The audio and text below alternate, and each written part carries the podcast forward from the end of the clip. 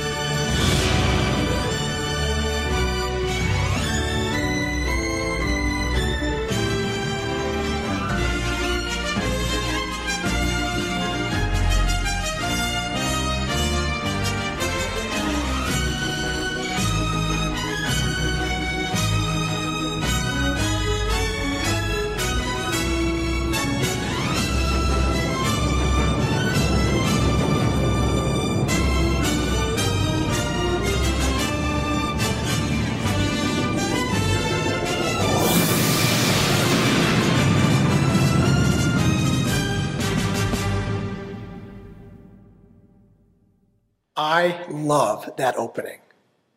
These are the voyages of the Starship Enterprise. From the earliest days, church communities imagined themselves as ships. Uh, did you know this? The room that I'm in right now, what's it called? Now, we usually call it a sanctuary. But if you check out the light switch way back there, it is labeled nave, which is a, a Latin word for ship. When evening came, Jesus said to them, Let's cross over to the other side of the lake. They left the crowd and took, took him in the boat just as he was. Other boats followed along. Gale force winds arose and waves crashed against the boat so that the boat was swamped. But Jesus was in the rear of the boat, sleeping on a pillow. They woke him up and said, Teacher, don't you care that we're drowning? He got up and gave orders to the wind, and he said to the lake, Silence, be still. The wind settled down, and there was a great calm. Jesus asked them, Why are you frightened? Don't you have faith yet? Overcome with awe, they said to each other, Who then is this? Even the wind and the sea obey him. Around the world, there are, images of ships in churches everywhere, and they're in mosaics, ancient ones. There are many church buildings where the ceiling of their meeting space is designed to look like you're looking down into the hull of a wooden sailing ship. In some church buildings, particularly out on the East Coast, you'll see that the pulpit was designed to look like the forecastle of a ship. Now, all these symbols, these, these naval imagery, they can mean many things. Sometimes the, st- the ship is depicted being on stormy seas, and the ship is the community being saved. And sometimes the ship is depicted sailing on the living water of baptism. And sometimes, like this image, the church community is on a voyage to reach out. This is a, an image of the dis- disciple Thomas traveling to India in the years after Jesus' death. The church communities that came together with Thomas, they, they still exist to this day, almost 2,000 years later. I, have worked in St. Thomas Mound. I've worked in the orphanage there. It's amazing. So for me, it wasn't a stretch to see the relationship between church and the Starship Enterprise. The Enterprise was built for a peaceful mission to reach out, not in conquest, but in the hope of the blessings of inclusivity, compassion, and justice for all people. Jesus intended the same for the church. This church community comes together around a covenant to extend the influence of Christ around the world, to extend his values of inclusivity and compassion and justice, mercy, and nonviolence in everything that we do. Now, aboard ship, uh, people wear different colors, and I am wearing the gold next generation uniform today, which is for operations, things that keep the ship running. There are also red command uniforms and blue science and medical. Each area contributes to the overall mission of the ship. Church communities organize like that too. Now, different church communities do it differently. There are some that have a hierarchy in which a small group of men decide for each ship what it will do. Now, in our branch, each ship, each church community decides that for itself. My role is to help encourage, to train and equip people to carry out our shared mission. We have many parts in one body, but the parts don't all have the same function.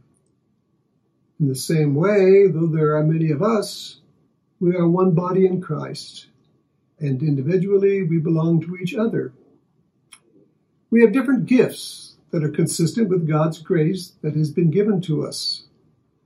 If your gift is prophecy, you should prophesy in proportion to your faith.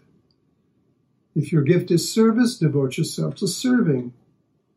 If your gift is teaching, devote yourself to teaching. If your gift is encouragement, devote yourself to encouraging. The one giving should do it with no strings attached. The leader should lead with passion. The one showing mercy should be cheerful.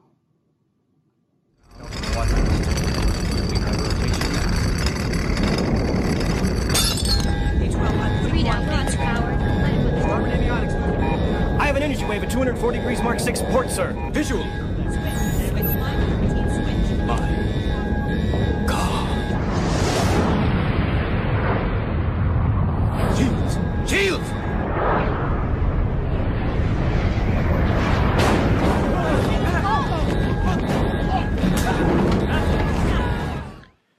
I'm not going to lie. COVID is like an ion storm that hit this ship, all, all the ships really. When we first went into lockdown and in the months that followed, I'm still a little in awe at how we were able to find ways to keep emergency power on. We diverted what power we had in those days to keeping those ministries that kept food and housing available to the most vulnerable people in Kansas City. We converted our lower level of this building into a safe schooling place for kids. And even as this ship was taking on water, we never lost sight of who we are. Now, right now, our, our ministries are coming back online slowly. And the Delta variant is another wave hitting us. I was in an emergency room this past week and I talked and I prayed with a doctor who was exhausted from the number of COVID cases coming in. He was professional but frustrated. He said almost all the people who are being admitted are unvaccinated, and yet people are still debating masks and vaccine until it's too late. This wave is hitting us really before we could really get back up on our feet. And each day I am trying to figure out how to help operate and equip this church and its ministries, its, its plans, with that balance of being both safe and effective. Now I know that all of our kids under 12, they remain unvaccinated. Some have already gotten sick. Yet schools are in session. The plans that we had for a big Sunday gather, gathering Sunday are adapting. They're responding to the latest wave. Groups that we had hoped to be working back in person are trying to figure out hybrid options of both being online and in person. And everyone is dispirited to some degree. It feels like that breeze that had started to move us forward has now been just sucked out of our sails. This colonial church is a ship crewed by a little over 300 souls, with over a century from our youngest to our oldest people. And we have this incredible range of different gifts that are consistent with God's grace that has been given to us. We survived the first wave admirably. Now, even as these waves keep coming, we've learned to adapt. We've learned that we can pull together events both online and in person. We know that we can continue our mission in any weather. Now, I have a deep conviction that God's Spirit is present in all people. And I believe that Spirit needs to flow. It needs to be put into practice in order to grow. So this morning, even as we are in the midst of the latest wave, I think the time has come to, to put on the uniform and to find our posts. This past year, we have all seen the divisions in our nation. As a police chaplain, I see an opportunity now for church communities like ours to promote new conversations between law enforcement and the public. And I would like to work with someone, or maybe a few people, on having a Faith in Blue event, maybe a movie night. There, there are dozens of doable events. The Prairie Village Chief of Police asked me, to, asked me if this is something that we could work on for positive change. So I'm asking you will you take that post with me this fall? Even in the midst of the pandemic, our justice team here at Colonial Church began to put together a Johnson County chapter of Kansas Interfaith Action. And, and just this past week, in, co- in cooperation with other chapters around the state, they led a meaningful conversation over this whole hubbub over critical race theory. What is it? What is it about, truly? And they're beginning to put together their plans for addressing justice issues during this next year's legislative session. Now, we would love to host some forums here for public conversations on issues, something that we've done for years. Did you know that our current elected uh, chair, our, uh, Congresswoman, Sharice Davids, she had one of our first public forums downstairs in our social hall? Would you help take a post to help make things like that happen? And if you'd like to do something positive to make changes for the health of our planet. I would be more than just a little glad to help you host a climate justice event on the weekend of October 17th. Our friends at Green Faith that we work with, with uh, Village Church down the street, street, we have developed a whole plan for you, but we need someone to make it happen. And I wonder, is that a post that you could fill in the weeks to come? This ship has a mission. And we have a crew with diverse talents and diverse concerns and gifts. We survived the waves that swamped our boat. And as before, Christ's Spirit is calling us to live our faith, to take our post for missions that matter.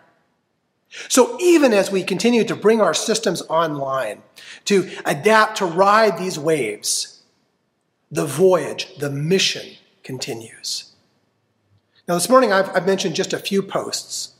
And this past week we began to retool our website to make it easier for you and for people that you know to help join our continuing mission to reach out with those core values of Christ. Those core values that make a difference in this world. And none of it happens without people like you taking a post, doing your part to be a blessing in this world. That is our continuing mission to reach out and extend the influence, the blessing of Christ.